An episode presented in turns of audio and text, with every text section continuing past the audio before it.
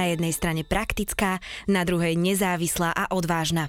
Užitočné rady pre modernú mamu aj články s lekármi vám prináša online magazín Najmama.sk.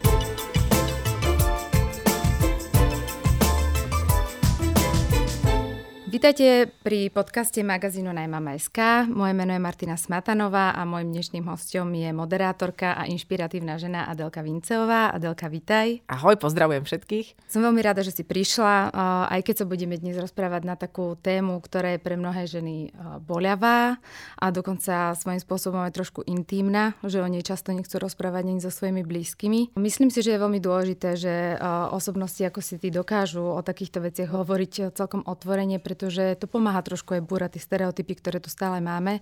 Áno, ja to aj tak beriem, že keď mám hovoriť uh, o nejakom súkromí, lebo ja si myslím, že keď je človek známy a exponovaný a možno niektorí ľudia ho považujú za inšpiratívneho, ako si to ty povedala, môže byť, tak si myslím, že je fajn využívať tento priestor na to, aby to, to, to súkromie malo nejaký presah k ostatným. Čiže nehovoriť o tom, kde som bola na dovolenke a aké som si kúpila šaty a čo som ráno zjedla, ale, ale možno hľadať tie témy, v ktorých sa vedia vidieť aj ostatní a že to naozaj potom môže mať nejaký zmysel. Takže ja tým len potvrdzujem tvoje slova. Ja by som ten príbeh možno tvoj celý úplne niekde od začiatku priniesla, ak dovolíš. A keď sa vrátime niekde na začiatok, spomínaš si ty, kedy sa tak celkom prvýkrát stretla s tým, že si riešila materstvo. Možno, že takéto, že o tých tínežerských, keď sme si hovorili, že eh, keď raz budem veľká, tak budem mm-hmm. mať toľko a toľko detí, až po takú tú prvú serióznu myšlienku, že teraz chcem mať dieťa, alebo možno bude mať dieťa. Je to zaujímavé, keď si človek takto ide spätne, mm, odvíja nejaký motúzik vlastných myšlienok a vlastných postojov, pretože tam veľakrát príde na to, že mnohé nie sú ani jeho vlastné myšlienky, ale skôr nejaké predstavy spoločnosti a okolia. A keď som k sebe úprimná a pozriem sa na seba napríklad už v detstve, keď sa dievčatá hrajú s bábikami a kočikujú, tak ja som to nikdy nerobila. Ja som sa hrala vždy iba s plišákmi a s legom. A bola to pre mňa veľmi mm, nezaujímavá téma hrania sa. A ani v puberte som sa nad tým nezamýšľala. Mala som takú predstavu, že keď budem veľká, asi budem mať deti, lebo je to tak zabehnutá štandardná myšlienka, taký vzorec existencie ženy, že som skôr rozmýšľala nad tým, že keď budem mať auto, že ako budem uh, s tým autom chodiť, potom rozvážať deti zo školy a do školy.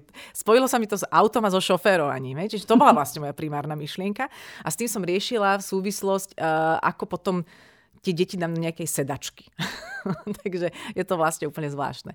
A potom prišlo obdobie, keď um, som mala teda nejakých partnerov a keďže mnohí z nich sú známi, tak uh, budem rada, keď sa to nebude s nikým nejako prepájať. Ale uh, tam, tam som vlastne nad tým ani neuvažovala, že by som chcela mať dieťa, alebo ešte mi to nejak nedošlo. A až potom mi vlastne môj ginekolog povedal, keď som mala 31, 2, no, že je najvyšší čas. A vtedy som si tak povedala, že aha, je najvyšší čas. A ja som od malička bola vychovávaná k takému, alebo sama od seba som vždy bola taká akoby poslušná, že, že to sa odo mňa očakáva, to by som mala urobiť. Nebola som bifloška, ale bola som dobrá žiačka, bola som nekomplikované dieťa, nechcela som robiť nikdy problémy. Tak zrazu to sa vo mne prebudilo prišla myšlienka, že tak už je najvyšší čas, tak Adelka mala by si predsa teda mať asi dieťa. Ale ja som vôbec nevedela, či to tak vnútorne cítim. Len ten vzorec ma tak prevalcoval, že som chytila úplne taký tlak vnútorný a stres a paniku. Samozrejme do toho, čím viac máme v sebe niečoho, tým viac nám to potvrdzuje okolie. Čiže keď niečo nemáme spracované, denne stretnete 6 ľudí, ktorí vám to oplieskajú o hlavu. Hej. Ten vnútorný svet sa vždy reflektuje v tom vonkajšom a to, čo sa nám deje, ako ho stretávame, nie je náhoda. Hej? Takže ten môj vnútorný zmetok sa začal premietať aj v tom vonkajšom svete a furt som stretávala niekoho, kto mi hovoril, no a už by si mala. Takže asi tak to bolo. Dosť dlho som ti odpovedala na tú otázku. Mala si partnera teda vtedy? Začala si to riešiť aj s partnerom, ano, keď ano, ti to ano, povedal ano. ginekolog? Áno. Áno, aj však, a vy to môžem povedať, že to sme boli vtedy spolu s Peťom a o nejakých, neviem koľko, až asi 9 mesiacov sa mi podarilo, sa nám podarilo otehotnieť čo bolo tiež zaujímavé, že, že, že ľudia dnes majú z toho paniku, keď pol roka nevedia otehotnieť a rúcajú sa a neviem čo, moja mama mi hovorila, že na teba sme čakali 6 rokov, medzi mnou a sestrou je 6 rokov rozdiel. A bolo to úplne normálne, hej, ale teraz ja si neviem, či je taká doba, že všetci chcú všetko hneď. Takže po 9 mesiacoch som otehotnela, ale v, v 8. 9. týždni som potratila, čo je také, ani nedovolím to nazvať nejakou drámou, lebo viem, že iné ženy teda iné e, potraty zažili v inej fáze. A brala som to vtedy ako ako taký nejaký prirodzený vývoj. Mm, samozrejme, že som bola smutná pár dní, ale nemám pocit, že by ma to nejako vnútorne zlomilo a dokonca aj v krátkom čase potom som nemala žiaden problém o tom hovoriť, takže neviem, možno psychológ by vedel povedať, či som v nejakom vnútornom popretí, alebo že či to naozaj nejak neriešim. No. Musela si partnera teda Peťa vtedy prehovárať na dieťa, alebo to bolo také vaše vnútorné, že keď povedal ginekolog, že je čas na dieťa, stretlo sa to s pochopením aj u ňoho? Že toto, áno? toto neviem, či by som chcela úplne rozoberať, keďže sa to týka človeka, ktorý ano. je známy. A, ale akože nebol, nebolo to hneď s takým akože jednoznačným, že jasné. Ale to, je, to si zase myslím, že mm, súvisí aj s príbehom toho druhého človeka. Aj ten partner má nejaký svoj príbeh, má nejaké svoje zážitky rodinné a je úplne prirodzené, že sú možno napríklad ľudia, ktorí vyslovene majú strach mať deti, a to nehovorím, že to je jeho prípad, len e, dokážem rešpektovať to, že každý na základe svojich skúseností môže k tomu úplne inač pristupovať a preto si nemyslím, že je, je správne tak paušalizovať, že všetci by to mali chcieť. Sú ľudia, ktorých, ja neviem, otec opustil dva dní po narodení a to je tak silná rana, že že vlastne to dieťa sa spája s, s opustením alebo s niečím negatívnym a môže ten človek v sebe niesť správu o tom, že mať dieťa je riziko, lebo niečo zlé sa stane. Hej. Takže tým len chcem povedať, že, mm, že vždy sú dva príbehy, ktoré sa dávajú dokopy a no ale napokon sa nám to teda podarilo, lomitko nepodarilo. Uh-huh. Stihla si mať nejaké pocity ešte ako tehotná? Vieme teda aj z médií to bolo, že žiaľ to skončilo Áno. tak, ako skončilo, stihla si medzi tým možno, že nejaké pocity tej šťastnej tehotnej, alebo teš- stihla sa tešiť? To, reálne, som, reálne to bolo pár týždňov a jasné, že som mala asi radosť, lebo som čakala teda, že príde niečo iné v živote.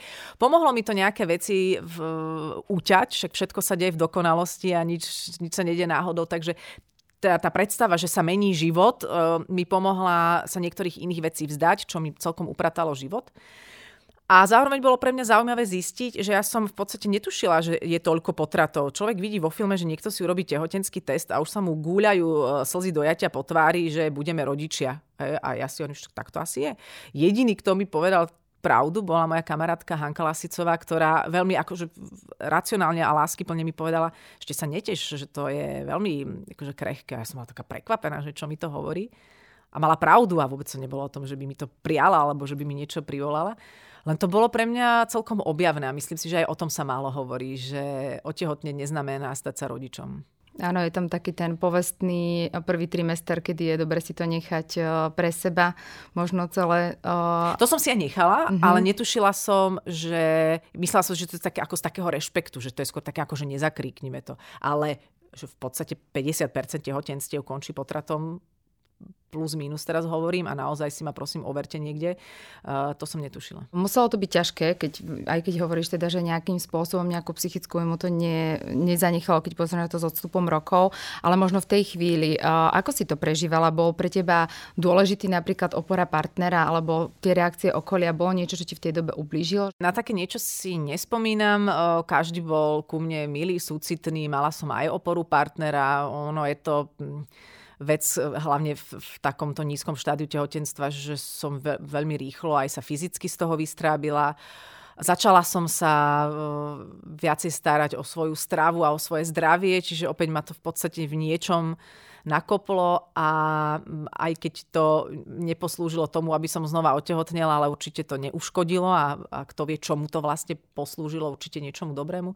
Ale nemám nejakú skúsenosť, že by sa ma niečo dotklo alebo že by mi niekto ublížil akože bulvár to vyťahol, ale aj to som považovala za legitimné. Je to práca bulváru, je to ich robota, je to ich obsah, je to ich cieľ a, a zároveň to nenapísali nejako hrubo, necitlivo. Aj myslím si, že je fajn vedieť aj pre tie bežné ženy, že áno, deje sa to aj niekomu, kto sa tam vznáša na obláčiku showbiznisu a, a budí dojem, že tam, tam sa také veci nedejú. Keď si sa potom vlastne s Peťom rozišla, uh, spanikarila si, alebo mal si také tie pocity ako niektoré ženy, že uh, v istom veku, keď už ti aj tvoj mm-hmm. ginekolog povedal, že najvyšší čas má dieťa a teraz ste sa rozišli, zostala si bez partnera, mala si takéto tú vnútornú paniku, ktoré cítia mnohé ženy, že teraz som bez partnera, možno, že to dieťa nesihne mať, možno mi tikajú tie biologické hodiny. Vieš, niektoré ženy sú ano, ochotné chápem, chápem. znížiť zo svojich nárokov na mužov veľmi v tomto období. O, nie som úplne typ týchto paník. Mm. Takto, ja si myslím, že väčšinu tých, uh, tých stresov a tých úzkostí si vytvárame sami, pretože sami na seba vytvárame tlak a očakávania, že život by mal nejaký byť a že len vtedy, keď bude taký, ako som si ho ja predstavila, tak vtedy bude stáť za to a budem šťastná. Samozrejme, že aj ja prežívam svoje mm, drobné očakávania, alebo sa teším z veci, alebo som z veci smutná ale vždy to celé zastrešuje nejaká dôvera v dokonalosť života. A ja sa nechávam životom prekvapovať a ja napríklad žijem v presvedčení, že nech by som sa kedykoľvek s kýmkoľvek rozišla, že ja si pomerne rýchlo niekoho ďalšieho nájdem. My sa aj s Vikim o tom tak rozprávame, lebo nemôžeš vedieť, či budeme spolu navždy a do konca života. A, a to, to nepodceňujem nejaké smutky z rozchodov, ktoré som vedela vždy veľmi intenzívne prežívať, ale vždy som niekde na pozadí vedela, že OK, život ide ďalej a, a niečo vo mne sa už v podstate tešilo na to nové. A čo sa týkalo dieťaťa, tak tam som, tam som začala v podstate odkrývať podstatu toho vzorca, že mala by som mať dieťa. Začala som si klásť otázku, že prečo vlastne by som mala mať dieťa, prečo, prečo tá téma toho dieťaťa, ktoré by malo byť dieťa rovná sa šťastie, to je tiež taký úzus v našej spoločnosti. Hej, čiže vlastne len bezdetní ľudia majú depresie, len bezdetní ľudia páchajú samovraždy a sú na antidepresívach. No nie, dieťa nerovná sa šťastie. Som si povedala, že tak kde sa to vzalo, že ja to musím chcieť a že prečo ja v podstate pri téme dieťaťa prežívam toľko neradosti, že to je jedno, či to dieťa už existuje alebo ešte neexistuje, ale nespôsobuje vôbec radosť. Hej? Tak som si hovorila, že ja nechcem v tejto neradosti žiť. A jasne, že keď sme sa dali dokopy s Viktorom, tak tam bol tento zámer a veď je známy aj ten jeho príbeh, ako išiel uh, si zmerať uh, svoju kvalitu spermy, čo si myslím, že bolo od neho veľmi až také rytierské a zaujímavé reakcie na to boli z okolia. Zároveň uh, zároveň sa otvorila téma toho, kto je v úvodzovkách na vine, keď pár nevie otehotnieť. Ja zase mám tiež už svoj vek. Takže sa zrazu pootvárali témy, ktoré si myslím, že boli osožné pre nás dvoch, ale aj pre spoločnosť. A vlastne aj za to som vďačná. A, a tam sme sa v istom momente potom upokojili a povedali sme si, že my chceme žiť spokojný a radostný život. A nie 13 rokov plakať do vankúša, lebo nemáme dieťa. Nemáme ani slona, ani park, ani vzducholoď ani tobogán. akože strašne veľa vecí nemáme ale zase veľmi veľa vecí máme a na to sme sa začali fokusovať. A dá sa to fokusovať iba na to, akože sústrediť, lebo keď ste už s Viktorom boli spolu, už ako s manželom, tak aspoň teda pre mňa, ako človeka, ktorý to sledoval z diálky, prišla tá informácia po svadbe veľmi skoro, kedy vlastne Viktor prišiel s tou osvetou v rámci toho, že si bol dať uh, urobiť spermiogram a, a vyšiel ako vyšiel. Uh, tak som sa chcela opýtať, že vlastne prečo išiel na to vyšetrenie, hej? Že, že či no. dobrovoľne alebo po nejakých rozhovoroch? Tak išiel dobrovoľne samozrejme, po nejakých rozhovoroch. Lebo ja som si dala urobiť všetky vyšetrenia sveta, veď samozrejme to človek, ja som to riešila už, už predtým a všetky vyšetrenia sveta. No a potom on povedal sám od seba, že tak nemal by som sa aj ja dať vyšetriť. Hovorím, je to na tebe, ako chceš. Tak to prišlo a bol to pre neho veľmi e, prekvapivý moment a bolo super, že to posunul ďalej, lebo pre nás bol prekvapivý moment, koľkých ľudí sa to týka a nehovoria o tom a že to je vlastne nejaký, nejaká hamba alebo nejaká potupa.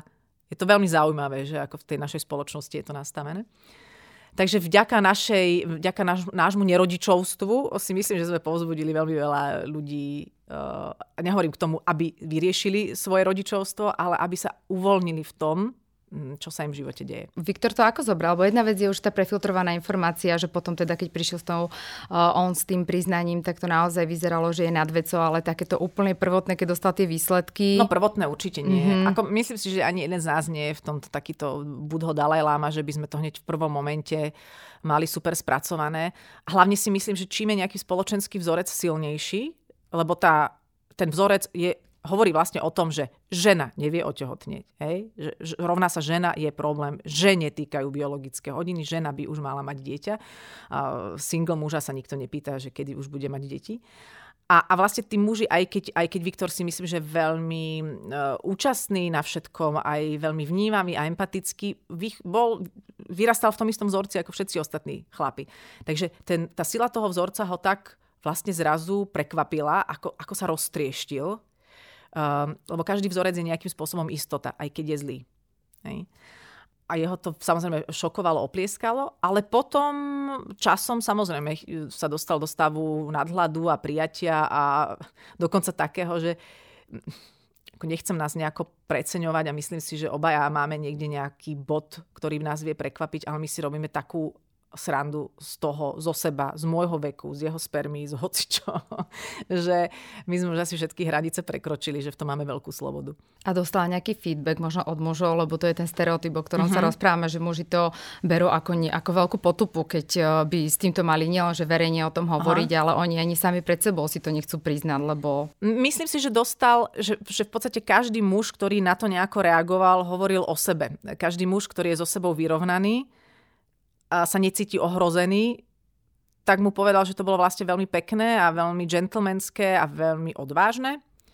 A muži, ktorí nemajú vlastne svoju mužnosť spracovanú a tiež ju opierajú o nejaké čudné tradície, čudné vzorce, čudné staré spoločenské návyky, ktoré sú veľmi iluzórne a v podstate nefungujú, tak takí ľudia zrazu zistili, alebo muži, že že niekto odhalil nejakú pravdu a, a že, ktorá nabúrava tie ich predstavy o mužnosti. Takže prišli reakcie ako, že o tom sa nehovorí, nebudú ťa rešpektovať v správach, budú sa na teba pozerať ako na chorého, prečo o takom hovoríš, to sú intimné veci, to by sa nemalo riešiť.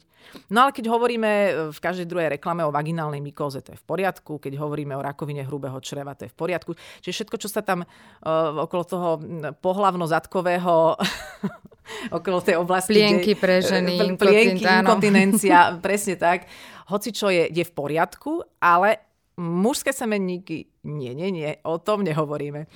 No a Viktor začal. Takže ja som, musím sa priznať, na ňo vlastne hrdá, že to urobil. A opäť opakujem, nebolo to prehlásenie o tom, že tak ja som na vine, že nemáme deti, lebo opakujem, má o 11 rokov staršiu ženu a myslím si, že sme sa tak pekne skombinovali, že, že sme obaja priniesli svoju, svoju spolúčasť na tom. Aké boli reakcie okolia, teraz myslím toho blízkeho, mm-hmm. hej, mhm. že viem, že rodičia vás asi podporili, to je vidieť, že akože e, máte nejaké pekné vzťahy, ale možno tá širšia rodina, ako neviem, či aj vy máte, ale máme také všetky tie tetky, babky, ktoré Jasné. by ti povedali, že tak o, o tomto sa nerozpráva. Mm, toto vlastne ani neviem, lebo možno, že tá širšia rodina sa nám vlastne k tomu nevyjadrila a možno si myslí svoje. Tá najbližšia, mm, tento jeho ťah brala, akože bolo to asi aj pre nich náročné. A teraz nechcem pomenúvať, že kto z tej bližšej rodiny mal aké väčšie očakávania od toho, že budeme mať deti.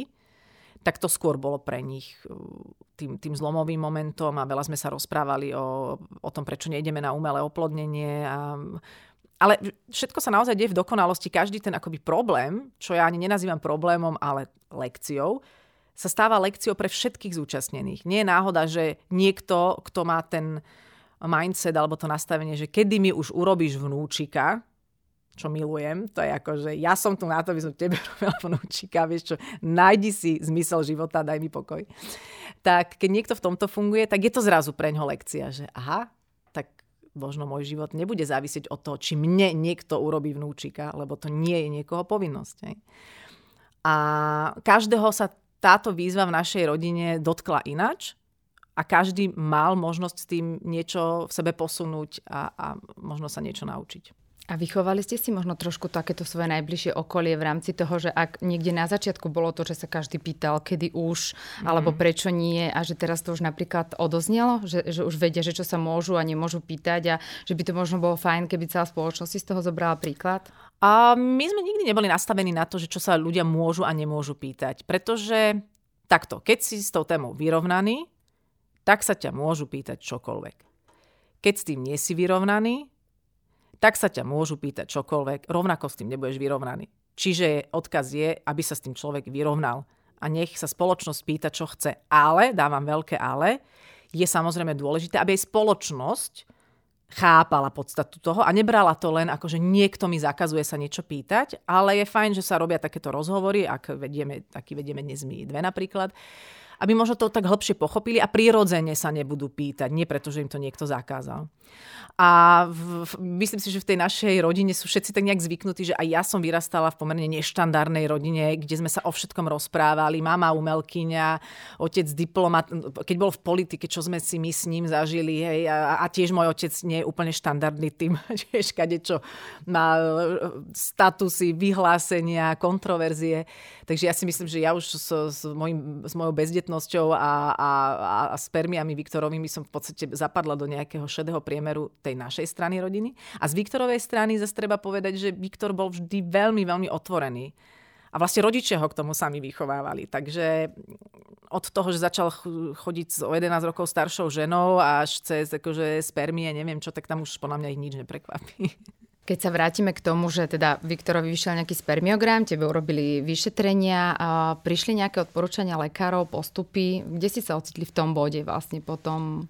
No jasné, prišli odporúčania na... Povedali, že s umelým oplodnením by nemal byť žiaden problém, že to by sa malo veľmi jednoducho uchytiť, ale že skúsme predtým ešte takéto to IUI sa to volá, mm-hmm. takéto intra... IUI, áno. Uterálne niečo, inseminácia, whatever, neviem.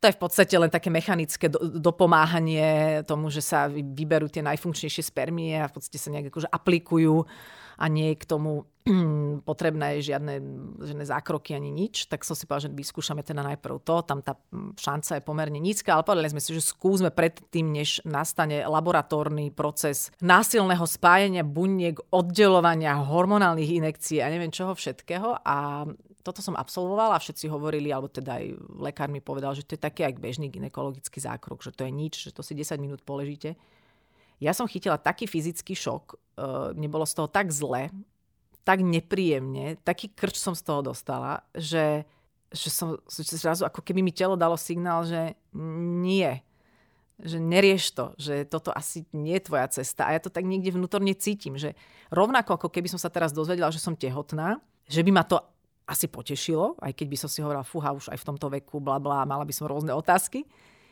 tak rovnako vnímam aj tú druhú stranu, že že to telo mi dáva nejaký signál, aby som to nesílila.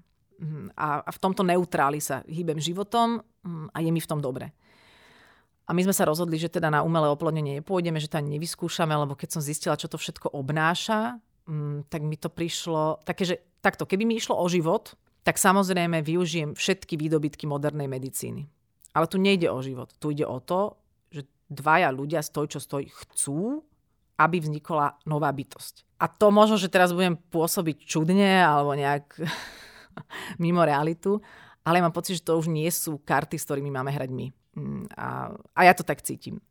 Čím nechcem znevažovať rozhodnutia ľudí, ktorí do toho išli, možno, že len inak vnímam život alebo nutnosť vzniku života. Zároveň som si aj tak uvedomovala, že v akom svete žijeme, aká je tu klimatická kríza, akú budúcnosť vlastne to dieťa má mať. Aj si hovorím, že dobre, keby som teraz prirodzene otehotnela, je to nejaká vôľa Božia a to dieťa má zažiť od tých 40 rokov uh, tú klimatickú krízu, ktorá tu už bude naozaj neznesiteľná. Ale aby som ja ešte ako robila všetko preto zvonka, aby som sem niekoho dostala a potom si možno hovorila na konci života, tak ja tu nechám niekoho v tejto katastrofe tak, tak mi to nejak nevychádzalo v tých mojich výpočtoch. Ale opäť hovorím, chápem ženy, ktoré majú veľmi silný materinský pút, až taký silný, že, to, že je to pre ne dev- devastačné a išli na umelé oplodnenie. Poznám kopec šťastných, krásnych, zdravých detí, ktoré vznikli z umelého a je to ich cesta, ktorá je určite správna. Rešpektuje Viktor toto tvoje rozhodnutie, alebo je spoločné? Lebo... Miliónkrát som sa ho opýtala na to, že či to naozaj aj on tak cíti a on, a on naozaj nemá problém mi povedať, že, ho niečo, že mu niečo nesedí, že ho niečo trápi a cíti to aj on tak. Preto sme sa vlastne rozhodli aj pre tú adopciu, lebo v tomto našom výpočte, ktorý ale zároveň, ono to znie, že to sa na to pozeráme príliš racionálne a matematicky, ale mne to aj v srdci rezonuje, tá naša úvaha si hovorím, že toľko je detí na svete, ktoré aj teraz v súvislosti s Ukrajinou, ktoré nemajú nikoho, A ja budem ešte akoby, to je ako keď máš plný sklad tovaru a ešte ti príde ďalšia várka. A nemáš to, a nikto to nechce. A mne to, mne sa tam stráca v tom akoby tá logika. Ale opäť dávam za tým veľké ale, že keby, lebo my sme už v tej čakačke celkom vysoko, že keby nám teraz zavolali, že tak máme pre vás dieťa, ja si nemyslím, že by som otvárala šampanské. Ja by som bola, že aha, fíha, mm-hmm. uh, máme z toho veľký rešpekt. A možno sa v konečnom dôsledku rozhodneme, že ani do toho nepôjdeme. Že ani táto cesta nebude naša. Neviem. Čo ti tak najviac pomáha zostať takto vyrovnano nad vecou? Pretože ja keď som sa rozprávala so ženami, ktoré uh, si prežili túto, povie, túžbu po dieťatku a to, že to neprichádza, uh, tak rozprávali až o takom šialenstve. Vyslovene, že im preplo, že sa dostali do, do, do nejakého stavu mesačného cyklu, testovania, plodných mm. dní a hľadania duchov na testoch a, a že oni si tak vnútorne uvedomovali, že toto nie je správne, ale oni vôbec nevedeli z toho budného kruhu vlastne výjsť. Pod natlakom toho, že možno nemali ani partnera, ktorý by bol ochotný to s nimi zdieľať. Čo ti tak najviac pomáha zostať nad vecou a, a možno, že nedostať sa do tohto blúdneho kruhu? Neviem, ako tak počúvam a poznám tieto príbehy. Aj pán Petrenko mi hovoril, že ja neviem, 13 rokov s nejakým párom riešil, aby otehotneli a vlastne to otehotnenie sa stalo ich jedinou agendou. Keď nakoniec otehotneli po 14 umelých oplodneniach, tak sa rozviedli. A aj tento príbeh bol pre mňa takým mementom, že je to, to ako, neviem, ako to napríklad povedal Anthony de Mello, jeden z mojich obľúbených autorov v mojej obľúbenej knihe Bdelosť, že keď ste na koncerte a hrá tam symfonický orchester a znie to krásne a vy počúvate len fagot, tak zrazu sa oberáte úplne o krásu toho koncertu. A keď sa na niečo koncentrujeme, čo nemáme, alebo zrazu sa celá naša pozornosť zúži len na to neexistujúce dieťa, tak počúvame len fagot a celý náš život stráca tú harmóniu a krásu toho, čo by nám mohol ten orchester priniesť. Um, nechcem, aby to vyznelo mm, nejako, nejako zle alebo hrubo, ale do všetkých takýchto blúdnych kruhov nás dostáva naše ego. A ego nie je len, že niekto pyšný, namyslený, uh, ego je to, čo sa čo nás oberá vlastne o to naše ja, alebo začne nás ovládať. A to môže byť sebalútosť, to môže byť pocit, že nám celý svet kryúdi, to môže byť pocit, že musíme spasiť svet, to, to môže byť pocit, že neviem pomôcť sebe, tak pomáham všetkým naokolo, lebo som vlastne stratený. A môže to byť napríklad to, že som uve- moje ego uverilo, že len ako matka môžem byť šťastná. A túto myšlienku to ego ľúbi potom krmiť a krmi ju všetkým možným a uvedomiť si to, že to nie je pravda, že to je nejaká ilúzia. Mne vlastne pomohlo, ani nie, že sa držať v nadhľade, ani neviem, či som potrebovala nejaký nadhľad. Bolo obdobie, keď samozrejme ten vonkajší svet reflektoval ten môj vnútorný, čiže všade som videla niekoho tehotného a hovorila som si, že aké je to nefer, bla bla. Mala som to asi rok, dva, priznávam. Až som si povedala, že a mňa takýto život baví, ja jedného dňa budem ležať na smrteľnej posteli a poviem si, že moje najkrajšie roky života, keď je človek aktívny, mladý a môže čokoľvek zažiť, som vlastne absolútne odignorovala, lebo som sa sústredila len na tehotné brucha okolo seba a bola som nešťastná, že aké, aké je to neváženie si života v podstate. Že, my tu, že ja tu bojujem o nejaký život fiktívny, ktorý tu ani možno nemá byť a zahadzujem ten svoj. Čiže v podstate, keď si človek neváži ten život, tak prečo by mu mal byť dopriatý ďalší? A, a tak som si hovorila, že ja mám pekný život a to je to, čo je dôležité a za čo som vďačná. A to je, to je, že bodka. Tam nemá čo človek vlastne ďalej nad čím uvažovať. To, že teda ste v procese adopcie, to tiež nie je tajomstvo. O, nejakým spôsobom ste o, asi tiež spoločne s Viktorom k tomu dospeli. Hovorí, že ste vysoko už teda na tej čakačke. O, je niečo na tom procese, čo ťa prekvapilo? Lebo to sa tiež tak spája s takými mýtmi, že niekto má predstavu, že príde do detského domova a tam si bude vyberať tie detičky uh-huh. a podobne. Nebala si sa zaprvé do toho vôbec ísť a keď už teda ste do toho procesu išli, bolo niečo, čo ťa prekvapilo, alebo čo bolo ťažké? Nebala som sa, lebo stále sa, je to veľmi slobodný proces, stále sa z neho dá ako keby vycúvať. Lebo naozaj to nie je, že si kupujeme kabelku alebo chatu.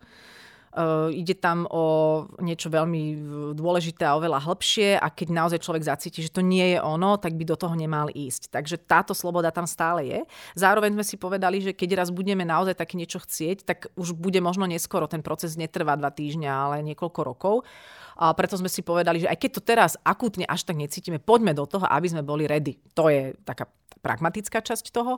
Inak ma na tom nič neprekvapilo, možno len to, aké to bolo vlastne príjemné, pekné, um, poučné, obohacujúce.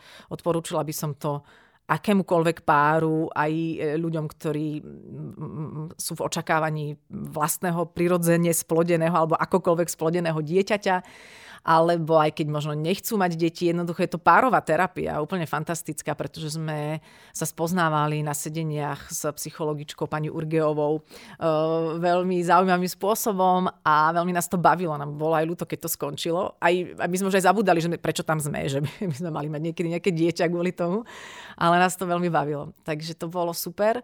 A e, tak ako niektorí hovoria, že to je veľmi náročné obdobie, lebo Neviem, náročné je to asi preto, aké očakávania si k tomu človek viaže. Keď človek očakáva, že už chce veľmi, veľmi, už chce to dieťa, tak samozrejme akékoľvek čakanie je náročné. My to máme do takého neutrálu odsunuté, že my vlastne ani si neuvedomujeme, že čakáme na, na dieťa.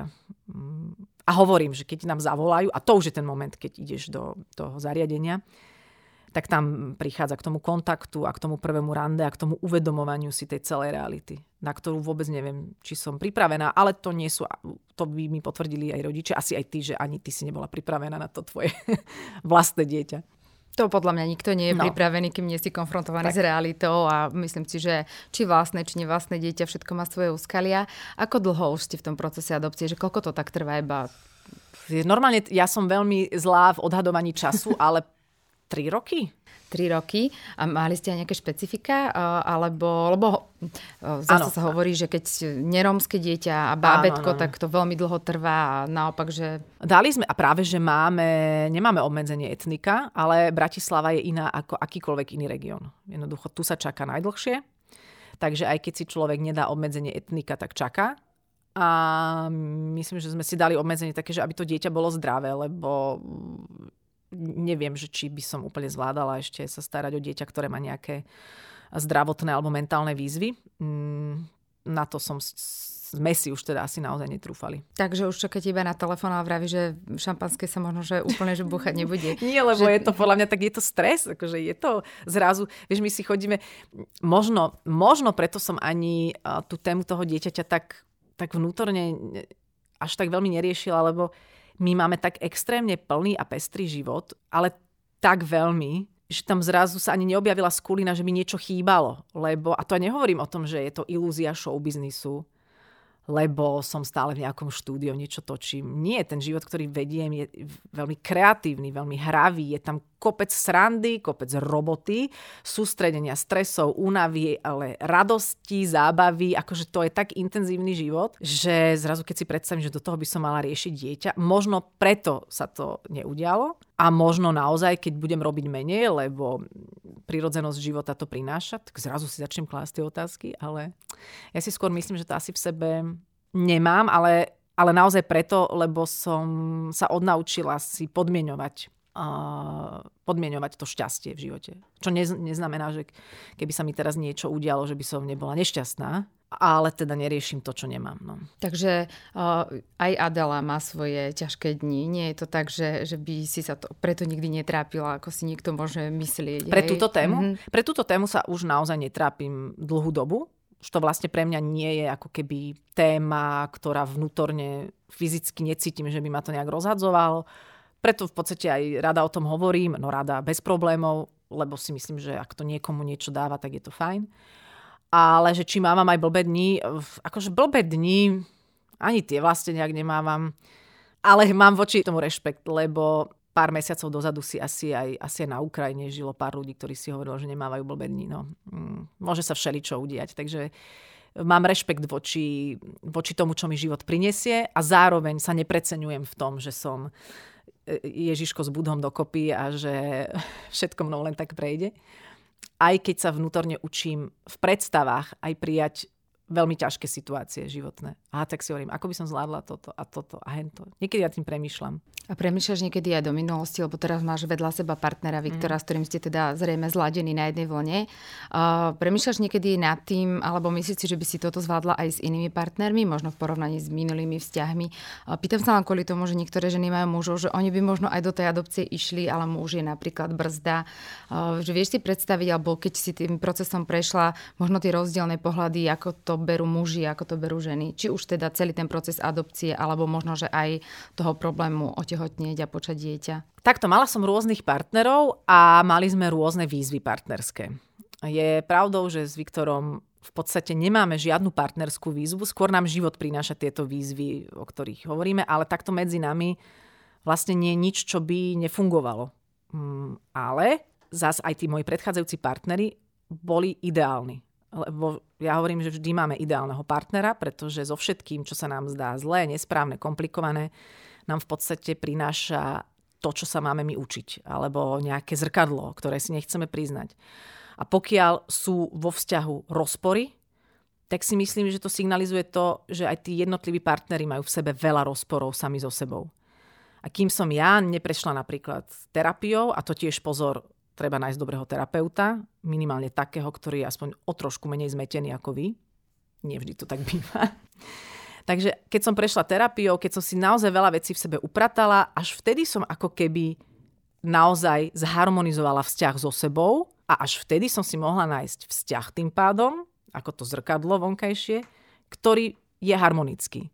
Takže ak partnerka má s partnerom nejaký problém a že sa nevedia na niečom zhodnúť, tak je to aj možno na také zamyslenie sa, že čo, čo v sebe možno mám nejaké neusporiadané, alebo aké spoločenské vzorce mnou mávajú a ma sa snažia oplieskať, alebo čomu som podľahla. Um, je, je vždy najlepšia cesta pracovať podľa mňa na sebe, na, na tom nájsť seba a potom sa tak zázračne udejú aj tie vonkajšie pravdy, ktoré sa zrazu ukážu a zrazu možno ten partner príde sám a povie, poďme do tej adopcie.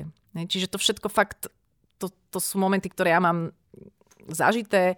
Všetko, čo sa mne podarilo nejak v sebe odfajfknúť, že som ne, prestala v istých témach cítiť tlak, alebo som prestala cítiť nejakú urputnosť, ak som to uvoľnila, tak zrazu aj tá druhá strana to vedela nejako prijať.